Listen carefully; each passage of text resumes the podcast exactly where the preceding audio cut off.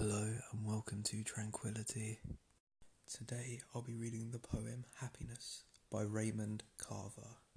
So early, it's almost dark out. I'm near the window with coffee and the usual early morning stuff that passes for thought.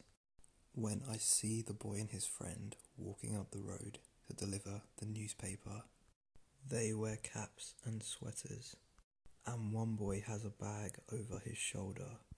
They are so happy they aren't saying anything.